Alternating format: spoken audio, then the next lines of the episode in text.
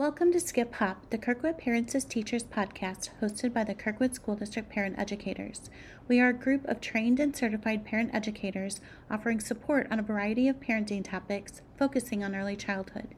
The topics we discuss are based on submissions from parents in our community. We are not therapists, and our input is not a substitute for recommendations or advice from a medical or mental health professional. You can find a recording of our podcast on Spotify as well as following the links on our website. Resources on the topics discussed will be available as well. We would like to acknowledge we are meeting on the traditional lands of the Osage and Kickapoo people and pay our respects to elders both past and present. We are grateful for this opportunity to honor their memories by strengthening our community through education and resources. Okay, so we've talked a lot about setting boundaries, how to keep boundaries, what they look like, what they might sound like. But reality hits, and we know that this just isn't always possible, and we have to change our mind. We're human, we blow our tops sometime. So, what does it look like to go back to your kiddo and say, I'm sorry, or um, we just talked so much about consistency, and now we're telling you it's okay to change your mind sometime. So, what does this look like in real life time? Well, I just did this the other night with Jake. He's my four year old. And usually we watch two Blueies before bed. That's our bedtime routine for shows. They're like seven minute shows. If you haven't seen Bluey, it's the cutest show in the world. But, um, and for some reason, I changed my boundary and I said, no, just one tonight. He, you know, got upset because he's used to that consistency. And I had set that boundary. And, um, you know, I sat there and I kind of thought about it for a second and I said, oh, I have to repair this. I apologized to him and said, you know what, you're right. I should have told you beforehand that it was only going to be one because we played. And so a lot of parenting comes from, you know, telling kids what to expect to prepare them for it, but it also comes from going back and saying, I'm sorry when you've kind of screwed up. So, um, yeah, just having that one on one, I'm sorry, you're right, you know, two it is and then being better about being um, if, if a change is going to happen and you're going to change that boundary just um, setting them up first i guess. Letting them know first and then apologizing afterwards. And that's really important to to apologize because you're also modeling for them about how how it is important for them as a person a young person but they'll be an adult at some point to understand that it's important for them when they have made a mistake to apologize and to let the other person know that you have made a mistake and you wish you had done it differently. And then, um, whenever I've done that with my own children, they've had great response to it and they've really appreciated it. Um, and I think they've learned a lot from it. In fact, now that my children are older, they've talked with other friends where their parents did not apologize to them ever for anything, and their their friends are like astounded that my children had been apologized to, and they really wish that they had been apologized to to have that sort of that validation of of their feelings. Um, so that's what I would say about that.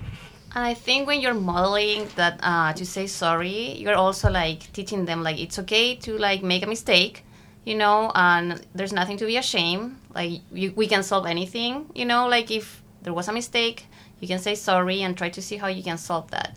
And so by saying sorry, you're also like teaching them how to act with other kids like in school you know do you want them to say sorry or do you want them to i don't know like just not talk or just tell the other kid to like go to I don't know, go out of them, you know, like go to your room or you know, like so I think it's very important to model that and that's okay.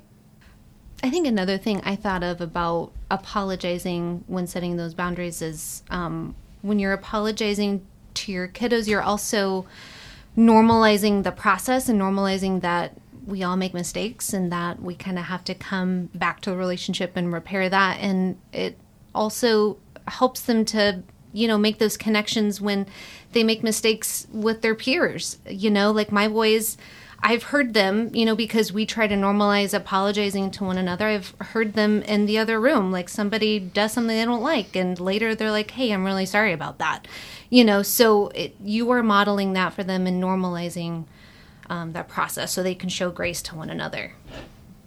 You know, one thing that I was thinking about with consistency would be, you know, let's say that um, dinner is usually the last time that your child would eat, but then there's a birthday party and there's like cupcakes later on that night.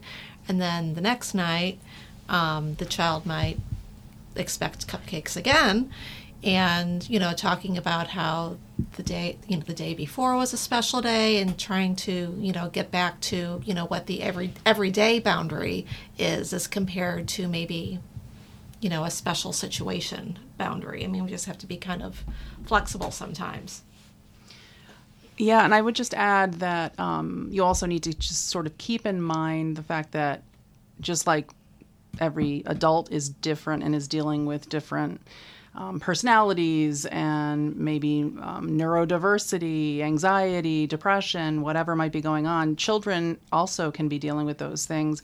And so, for a child that's dealing with anxiety, if they have if they adhere, which you know they tend to be the pleasers and the ones that never make a mistake, and because they're terrified of making a mistake for the fallout that might occur, if there are these boundaries that have been set, but they're at a birthday party and they're doing something that isn't normally allowed in their home, like having a treat later than 6 p.m. or something like that, um, like the the birthday cake or the cupcake, um, just kind of maybe either sort of front loading it letting them know that you're about to go to a birthday party you know you can let loose a little bit you there won't be the kind of rules that we follow when we're in our own home or when they get home explaining that to them if it was their first experience where that with that where they might come to you and say um I had you know I had a piece of birthday cake and I wasn't sure what I should do but I had it because that's what everybody else was doing and just kind of reassuring them that it's okay to to have um you know, a sort of a cheat day almost or something like that, where there's a little flexibility in those boundaries that you have set.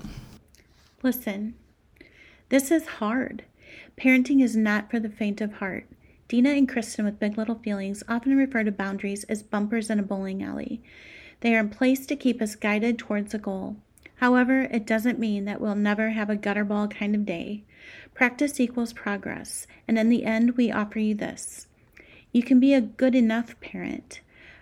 A Lehigh University researcher showed that if you are quote unquote getting it right just 50% of the time responding to your infant, it has a positive impact on your infant. Sarah Ockwell Smith, author of How to Be a Calm Parent, refers to it as the 70 30 rule, maintaining that if you are being the best parent you can be 70% of the time, relax about the other 30%. Seems like good enough is indeed pretty good after all.